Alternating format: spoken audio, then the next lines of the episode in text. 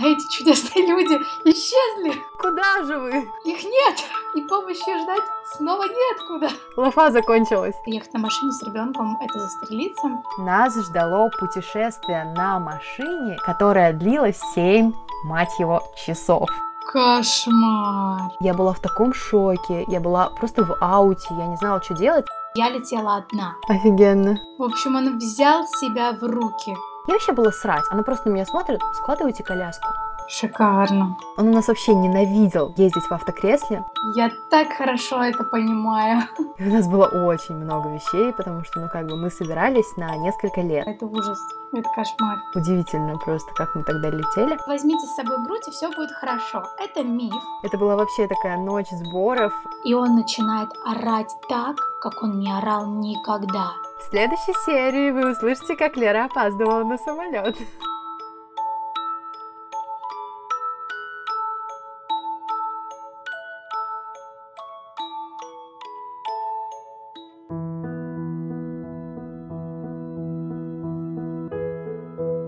Всем привет! Это подкаст «Нескучный декрет». Меня зовут Алена Богданова, я журналист и мама сына Миши, которому буквально через несколько дней исполнится год и восемь месяцев. Мы живем в Берлине, и я всеми способами пытаюсь сделать так, чтобы мой декрет не был скучным. Сегодня в подкасте ваша любимая рубрика «Пока дети спят». Вместе с моей подругой, журналистом Первого канала в декрете и астропсихологом Лерой Канинской мы обсудили путешествия с детьми. У нас обеих сыновья почти одного возраста, и нам обеим пришлось пережить перелеты с детьми в полном одиночестве, то есть без мужей как так вышло, с какими трудностями мы столкнулись в путешествиях и какие лайфхаки нас выручали, мы в красках и очень эмоционально будем рассказывать в этом и в следующих эпизодах. Да, как вы уже наверняка поняли, это первая часть эпопеи, а через неделю будет продолжение. Что ж, хватит прелюдий, приглашаю вас подслушать нашу беседу. И по традиции желаю приятного подслушивания.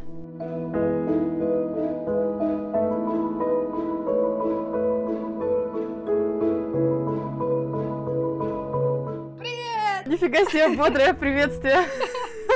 Что с тобой, мать? Я встала в 6.30 утра сегодня. Я тоже, но я спала 11 часов. Да, я читала у тебя в Инстаграме, я тихо плакала просто 11 часов. Где такое видно? Кайф. Потому что у нас снова подъемы в 6 утра. А ты поздно, да, легла, конечно же? Конечно же. И легла поздно, и встала рано. Это было позавчера у меня. Ну вот, жизнь меня научила, и я легла вчера с Мишей в 8 вечера и проспала до 6.30, и прекрасно себя чувствую. М-м, вот в чем секрет этих детей. Этих матерей, которые высыпаются при этом, вставая в 6.30. Нужно Да. просто лечь с ребенком в 9. Или в 8.30 там. Просто в 8, как бы, ну окей. И не иметь никакой жизни своей.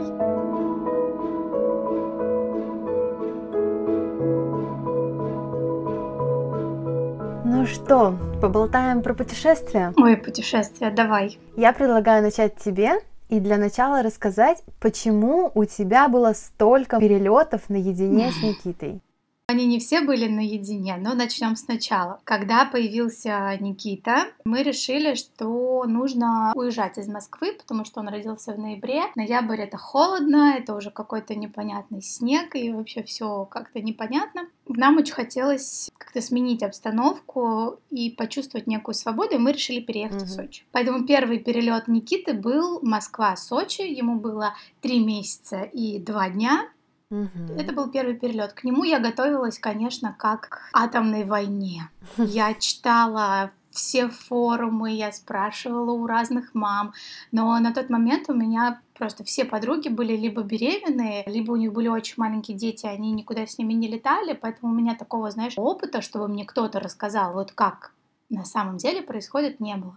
А что говорили форумы? Самое главное, если ваш ребенок на ГВ, то все пройдет хорошо. Берите с собой грудь, не забудьте. Да, типа возьмите с собой грудь и все будет хорошо. Это миф. На тот момент ты еще была на ГВ, да? Да, мы были на ГВ, и я такая думаю, ну мы же на ГВ, значит все будет ок. Но на всякий случай я Мгм. взяла с собой соски, воду, которую я не давала, но я все равно взяла. Самое ужасное, что мне сказала моя свекровь, надеюсь, она не будет слушать этот эпизод, она мне говорит, На взлете нужно взять два стаканчика пластиковых, приложить их ребенку к ушам, и тогда ему не будет закладывать ушки. Фига себе.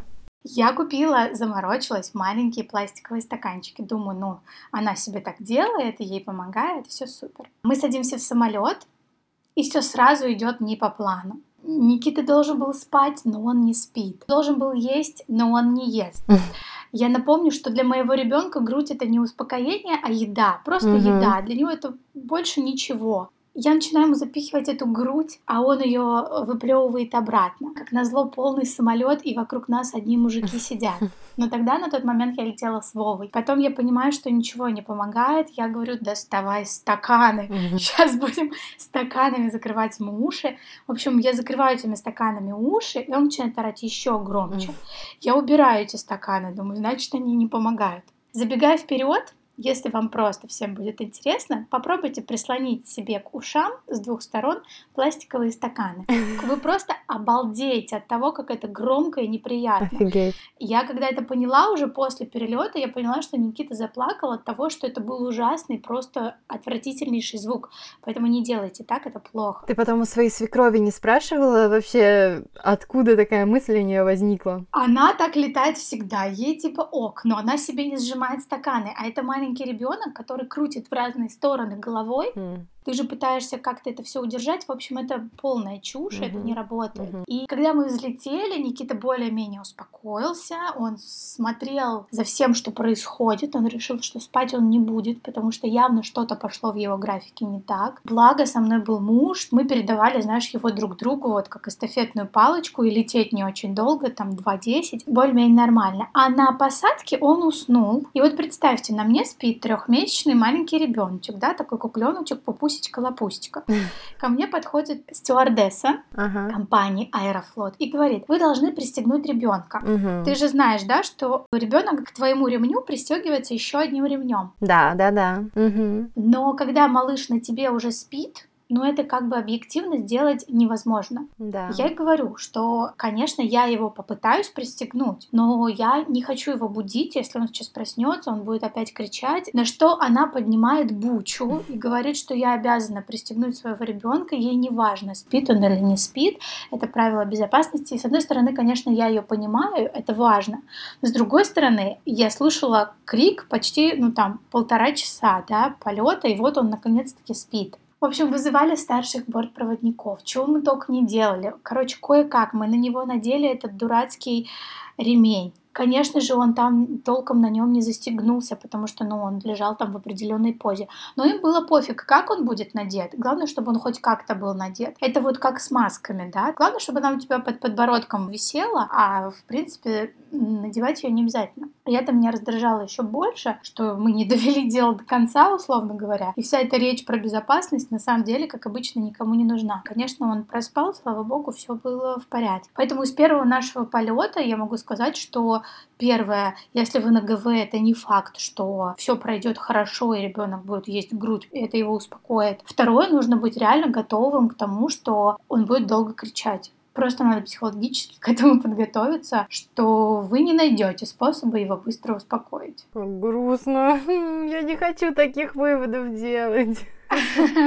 Но это был первый полет с трехмесячным ребенком. У тебя mm-hmm. же совсем другая история. Вот я вспомню свой первый перелет. Это было, когда Мишке было 10 месяцев, и мы летели в Берлин. Uh-huh. Мы летели не с ним вдвоем, мы летели еще и с Женей. И я переживала, да, что он не будет брать грудь, потому что в тот период у Миши начался какой-то такой закидон, что он не мог есть эм, на руках. То есть нам нужно было обязательно лечь. А-а-а. Вот такая вот история. Прекрасно. Он так привык в этой позе есть. И на руках, когда я там, например, он на улице начинал конючить или еще что-то, я там садилась на лавочку, пыталась дать ему грудь, он ее не брал категорически, пока мы не ляжем. Угу. И тогда вот он уже начинал есть. И я очень переживала, что он не будет брать грудь у меня ни в самолете, ни в аэропорте. И на тот момент он как бы еще так, знаешь, у нас э, прикорм было это одно только слово, mm-hmm. ну как бы я не помню, чтобы он прям вообще супер много ел чего-то еще, помимо груди. То есть грудь это было, конечно, основное. Mm-hmm.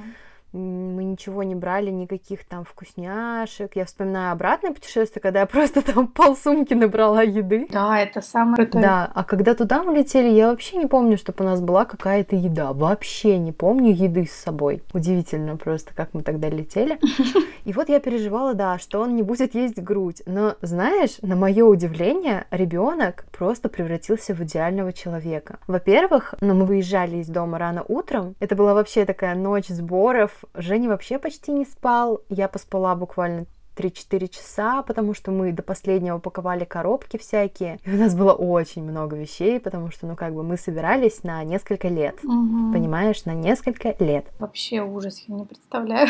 И мы проснулись уже в 5 где-то с копейками утра, чтобы еще дособираться, и, по-моему, в 6 с копейками у нас было такси. Миша что-то закопошился где-то в 5 и в итоге проснулся. Он у нас вообще ненавидел ездить в автокресле, я переживала, что он будет орать всю дорогу до аэропорта. Был еще прикол в том, что а, Женя поехал на отдельной машине, на грузовой, со всеми нашими коробками, а я на такси, и я прям жутко переживала, это был мой первый путь без Жени, Мгм. с одним только Мишей, и я вообще переживала, как я там буду его развлекать, что делать, как быть, если он начнет из этого кресла вылезать, мы не сможем остановиться где-нибудь. В общем, я очень переживала, а все прошло прям супер гладко. Потом я очень переживала, как мы там встретимся в этом аэропорте, Мгм. потому что, ну, как бы мы приедем на одной машине, Женя на другой, нам надо будет там еще как-то с Мишей ждать, у меня еще коляска.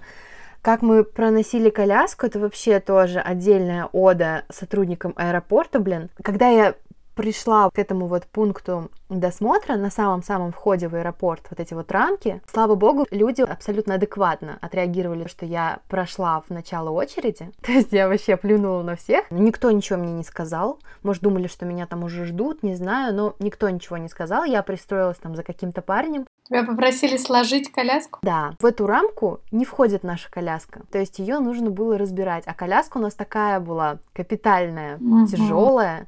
Миша уже на тот момент был тяжелый, 10 месяцев, и не ходит. Мгм. По-любому его надо держать, а мне нужно складывать коляску. Ее сложить можно только двумя руками. И она на меня смотрит, складывайте коляску. Я так хорошо это понимаю. То есть она вообще даже пальцем не пошевелила, чтобы там позвать какого-то сотрудника, своего коллегу, помочь самой, попросить кого-нибудь. Я вообще была срать. Она просто на меня смотрит, складывайте коляску. Я была в таком шоке, я была Мгм. просто в ауте, я не знала, что делать. Слава богу, парень, за которым я пристроилась, очень быстро среагировал, говорит, вам помочь? Я говорю, ну да, пожалуйста. И он, не зная, как эту коляску разбирать, просто там начал пытаться. Я там пытаюсь ему объяснить, держа на руках Мишу, толком не могу еще ничего взять, потому что у меня там и свои сумки какие-то на руках, то есть я не могу ему нормально объяснить. Но, в общем, с горем пополам мы, конечно, эту коляску разобрали, ее положили на ленту. Там мои сумки уже куда-то уехали, потому что сначала я свои сумки прокатила, прошла туда уже сквозь эту рамку, и потом она такая, давайте складывайте коляску. Ну, короче, вообще какой-то адок был. Но, слава богу, потом мы, да, прошли. Я подумала, а мне вообще срать на эту коляску, вот оставлю ее какую-то, она лежит разобранная прям там. Увидела сиденье свободное и побежала быстренько сесть, пока никто не занял, потому что я думаю, если я, блин, еще стоять буду с Мишей на руках с этим тяжелым, не, пошла просто села, этот парень, представляешь, начал корячиться, собирать эту коляску, каким-то образом пытаться Обалдеть. ангел-хранитель Мгм. какой-то, просто собрал мне коляску. Я вообще офигела, конечно, поблагодарила его. Потом мы заняли такое место, одно сиденье было свободное, на другом сидела я, и вот мой идеальный ребенок, который тихонечко проспал в такси. Он на этом свободном сиденье там стоял, то есть держался за спинку, всех рассматривал, что-то всем улыбался. Мы там пофоткались с ним, сделали селфи, всем разослали. Ну, то есть как-то так все было спокойно. Потом уже приехал Женя чуть попозже со своими коробками. Там дальше нужно сказать, что у меня был период, когда Миша ненавидел сидеть в коляске еще. И вот тут он как-то тоже как-то включился, как-то тоже что-то помог нам. В общем, он взял себя в руки. Да, он прям почувствовал, что нам нужна помощь и поддержка. О, я помню, что мы взяли из еды. Мы сварили вареников с картошкой, взяли с собой вареники, и я помню вот этот момент до того, как мы пошли в пункт э, досмотра ручной клади, мы сели такие, взяли себе еще кофе с пончиками, а для Миши вот вареники взяли. Класс. И его кормили этими варениками. У нас была задача все съесть, Мгм. до того, как мы пойдем сдавать ручную кладь, точнее, проверять ее. И, в общем, мы поели эти вареники. Миша уже хотел спать. На тот момент у него было два сна. Я пыталась его там развлекать, чтобы сон был в полете. И вот он все-таки, да, не капризничал особо, просто такой был немного вяленький. И в момент, когда мы сели в самолет, он такой подумал, ну наконец-то я буду спать. И надо сказать, что мой ребенок, который ненавидел брать грудь сидя, ну, когда я сижу, он просто потрясающе брал грудь и в аэропорте, и в самолете, и проспал он два часа в самолете. Шикарно считай, все время полета он проспал, даже мне дал поесть, он спал, а я ела. И потом уже под конец он проснулся, они с Женей сходили в туалет, поменяли mm-hmm. подгуз, вернулся такой довольный, и все, и мы вышли. Коляску, кстати, у нас никто не отбирал, хотя она была довольно-таки массивная, ее просто мы сдали mm-hmm. у трапа, и когда прилетели, нам ее вернули тут же, причем Немцы в этом плане меня очень порадовали, они прям нам ее уже разложили. Оставалось просто посадить Мишу и повести его. Было очень удобно, очень приятно, что нас так встретили. Прям я тогда начала думать, ну все, немцы классные, я прям вообще уже люблю Германию. И дальше нас ждало путешествие на машине, которое длилось 7 мать его, часов. Кошмар. Но об этом я расскажу после того, как ты мне расскажешь про свои другие полеты. Будем растягивать удовольствие. По методу сериала будем работать. Слушай, ну наш второй полет, получается, был тоже, кстати, в возрасте 9-10 месяцев. Это мы улетали из Сочи в Москву, и я летела одна. Так получилось, что Вове нужно было перегонять машину с огромным количеством вещей, а я полетела, потому что ехать на машине с ребенком это застрелиться mm. в нашем случае. Поэтому мы решили разделиться. И вот тут я тоже очень сильно нервничала, потому что, во-первых, я одна, это аэропорт, это документы, то есть mm-hmm. ничего не потерять, очень много вещей, уже очень много еды какой-то дополнительной. Девять месяцев да? Да, 9-10 угу. месяцев. Он уже более активный, он уже ползает. Ну, то есть все сильно изменилось угу. с первого перелета. Но я, как обычно, сразу запаслась э, всякой водой, кефирчиками, ну вот всем, что можно пить, чтобы не закладывало уши, угу. вот этими фруктушками в паучах, ну, когда ты их высасываешь, угу. тоже, типа, вкусненько. Угу. Оставила по минимуму вещей с собой в самолет для Никиты, ну, то есть там, типа, два подгузона, какая-то сменная одежда, ну, чтобы у меня не было, знаешь, огромного количества сумок, потому что у меня всего угу. две руки. И первый мой стресс был, это когда нужно было засунуть коляску вот в где вот уже досмотр, Ручной да, где все разуваются, угу. снимают, да, вот эти свои ремни, телефоны ага. и прочие вещи. Это был август. Можете себе представить, какое количество народу было в августе в прошлом году в пандемическом. Как обычно, в середине выпуска я ненадолго прерываюсь, чтобы попросить вас поставить нескучному декрету свою оценку или просто лайк и оставить отзыв или комментарий на тех платформах, где вы слушаете подкаст. Это очень вдохновляет и дает силы продолжать. К тому же это позволит сделать так, чтобы у подкаста стало еще больше слушателей. Давайте развивать наше комьюнити. Для этого еще, кстати, есть канал в Телеграме. Там я выкладываю ссылки на свежие выпуски и публикую свои журналистские материалы. И самое главное, там есть чатик, где можно поделиться своими историями, болями, попросить совета, да все что угодно. Подписывайтесь и давайте общаться. В описании к этому эпизоду есть ссылка на электронный кошелек. Вам нравится то, что я делаю? Тогда внесите свой вклад в развитие подкаста. Это может быть даже 50 рублей. Любой комфортный для вас донат крайне приветствуется. А если у вас есть бизнес, пишите на почту или в директ моего инстаграма. И давайте сотрудничать.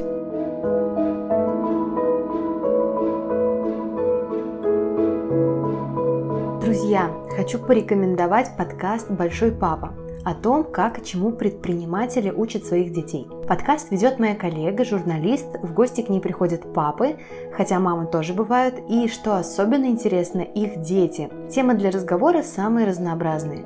Как научиться обращаться с деньгами, как привить детям любовь к спорту, как родителям подготовиться к смерти, как подружиться со своим ребенком, что делать, чтобы воспитать предпринимательские навыки. В общем, каждый найдет себе выпуск по интересам. Подписывайтесь и слушайте, там и полезно, и интересно. Ссылка в описании этого эпизода. Кажется, все сказала, и пора возвращаться к нашему разговору с Лерой. Давайте, наконец, узнаем, что же заставило ее как следует понервничать перед досмотром ручной клади.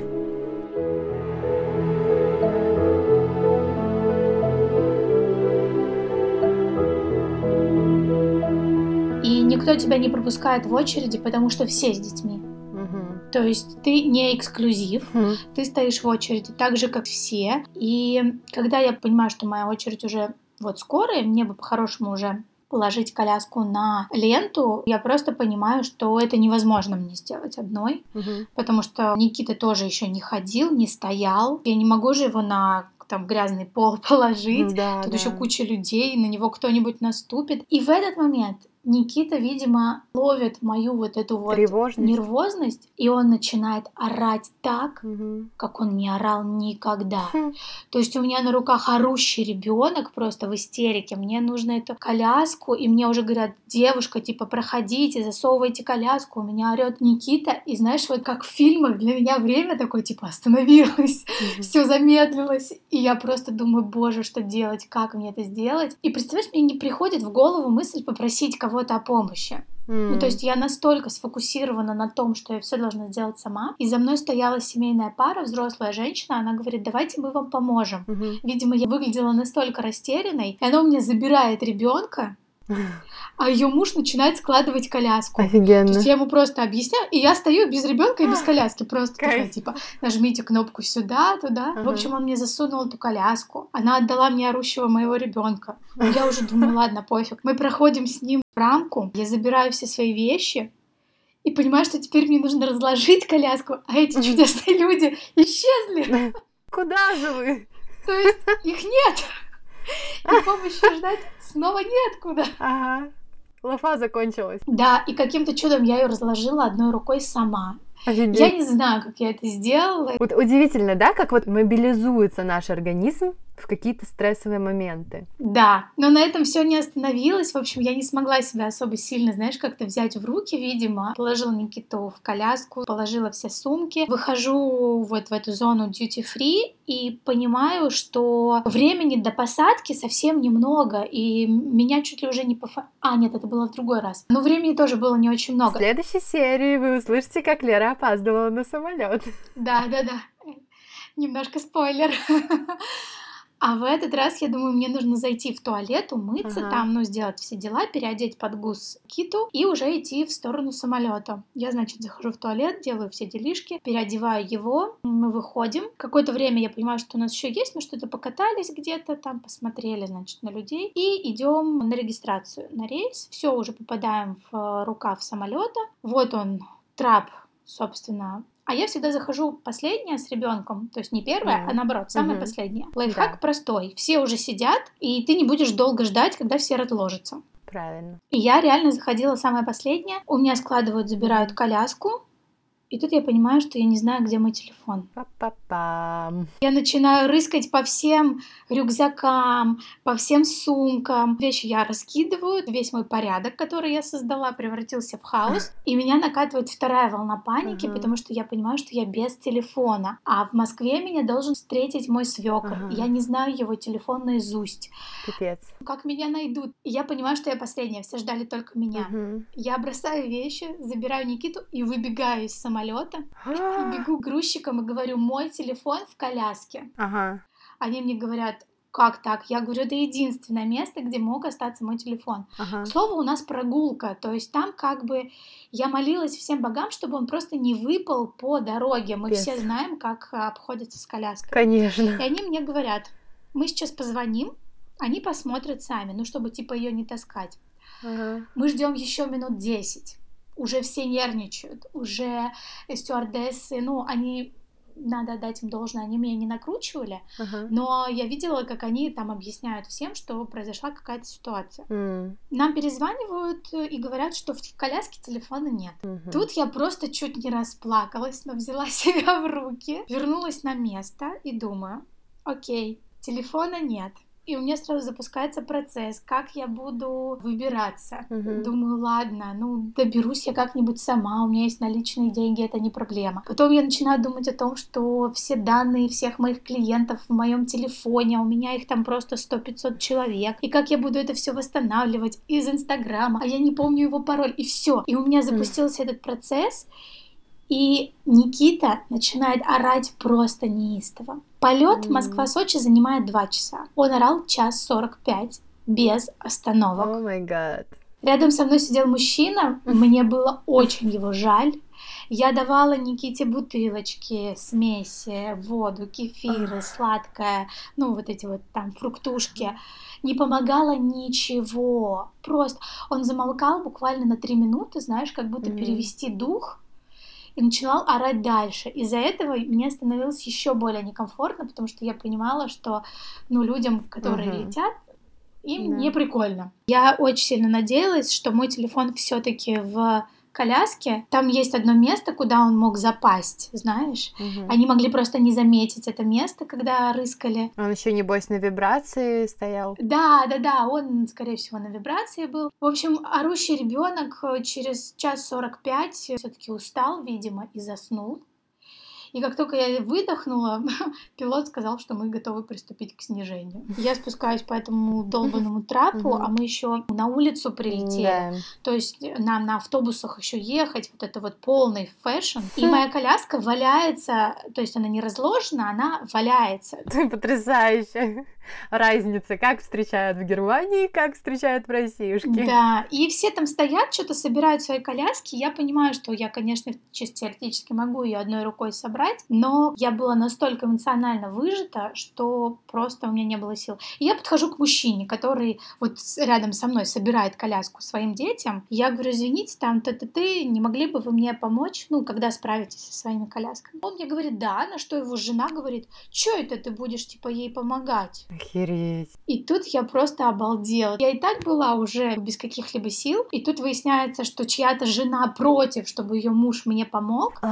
У меня там Никита в состоянии полусонном. Угу. Ну, в общем, нужно отдать должное этому мужчине. Он сказал своей жене, что она женщина, пусть стоит в углу, угу.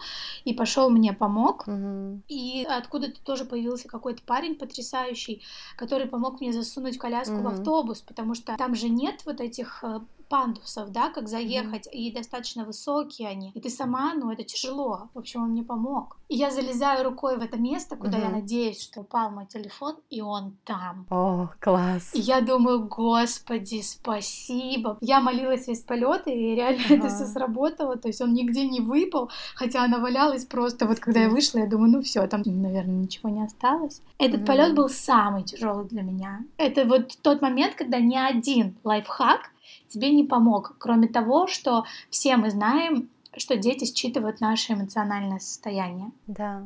И тут уж это была моя работа, но столько всего происходило, и тут я не справилась. Поэтому вот такой был очень эмоциональный полет у нас. Mm-hmm.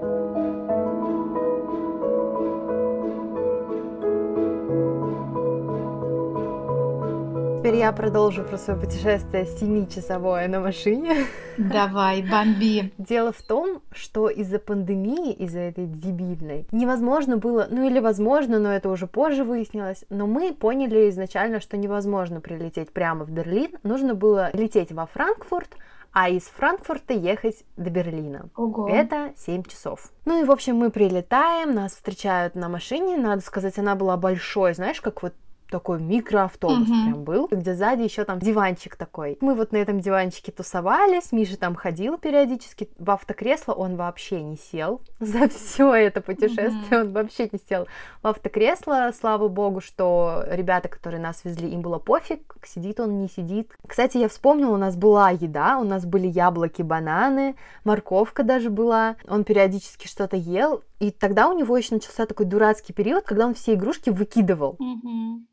И вот я подумала, ну все, пипец просто. Я что бы ему не дала, он все это выкидывает. Я это не успеваю поймать. И вот это, конечно, была сложность, как развлечь ребенка, когда он все игрушки выкидывает, тогда он еще толком ничего не читал. То есть вот я согласна с тобой, ты как-то говорила, что возраст 10 месяцев это самый дурацкий возраст для перелета с детьми. Очень. Правда, для любого путешествия это ужас. Это реально очень было непросто, но мне повезло на тот момент в том, что рядом со мной был Женя, который который брал на себя Мишу, когда я уставала, а я брала у него Мишу, когда уставал скорее Миша, потому что он хотел грудь. Надо сказать, Женя прям вообще молодец у меня в этом плане. Он тусовался с ним много очень. Так, у нас снова рубрика «Идеальные Аленины мужчины». Идеальные мужчины Алены, да.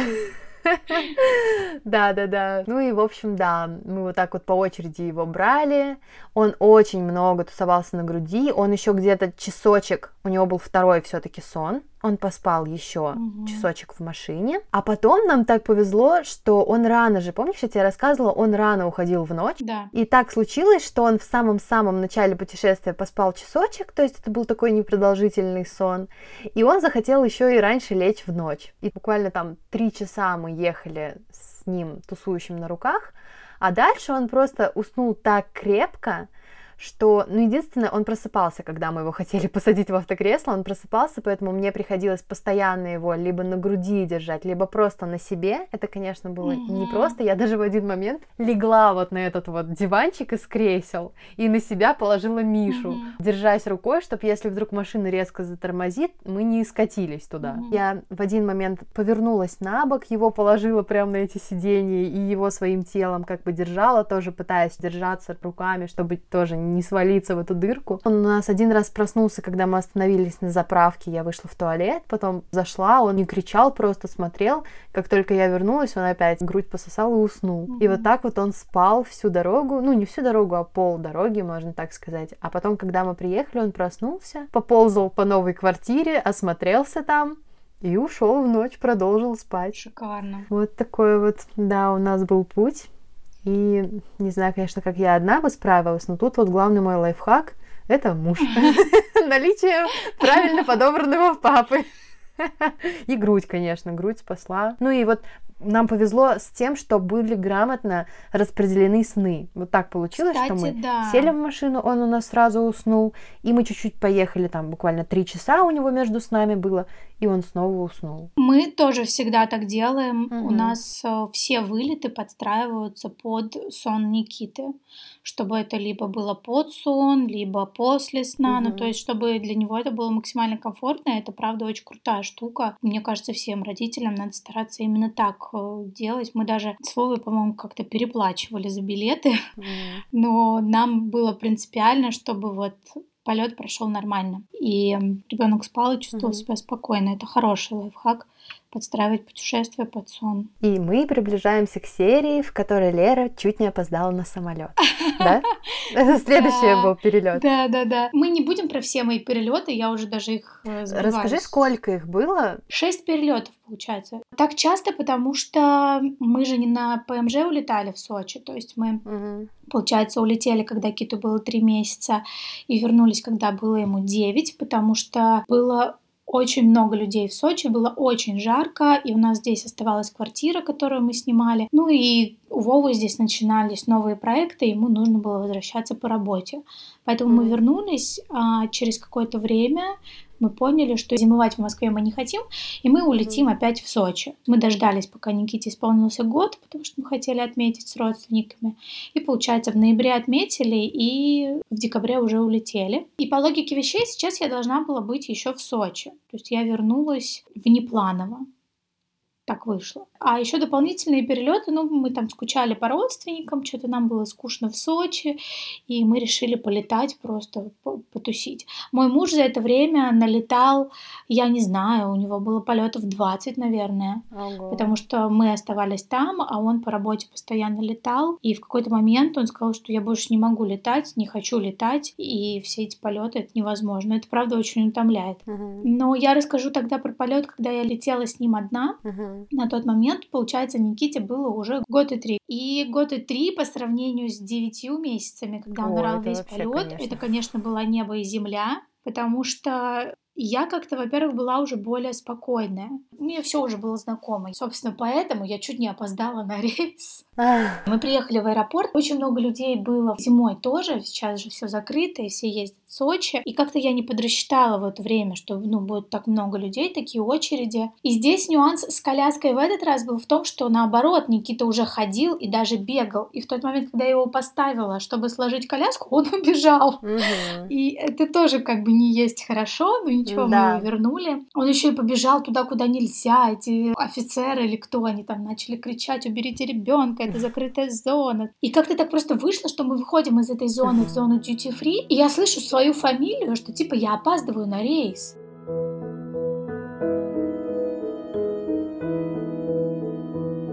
Вот и все. Напомню, вторая часть, в которой мы узнаем, опоздала ли Лера на самолет, и самое интересное, как прошел наш с Мишей трешовый перелет без мужа и папы из Берлина в Москву, выйдет уже через неделю. Там будет все в подробностях и красках, потому что это была настоящая жесть.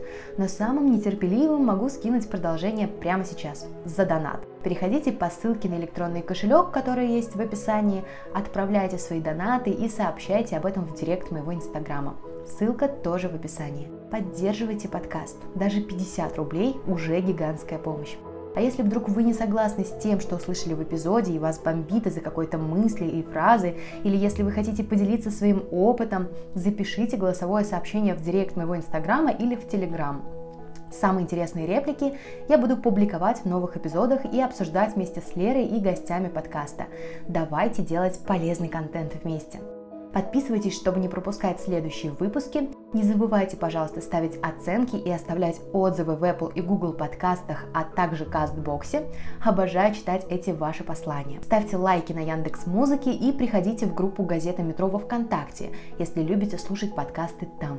А если вы еще сможете прямо сейчас сделать скриншот экрана и опубликовать его в своем инстаграме, отметив меня, я вам буду просто мега признательна. Всем хорошего дня! а тем, кто в декрете, особенные лучи поддержки.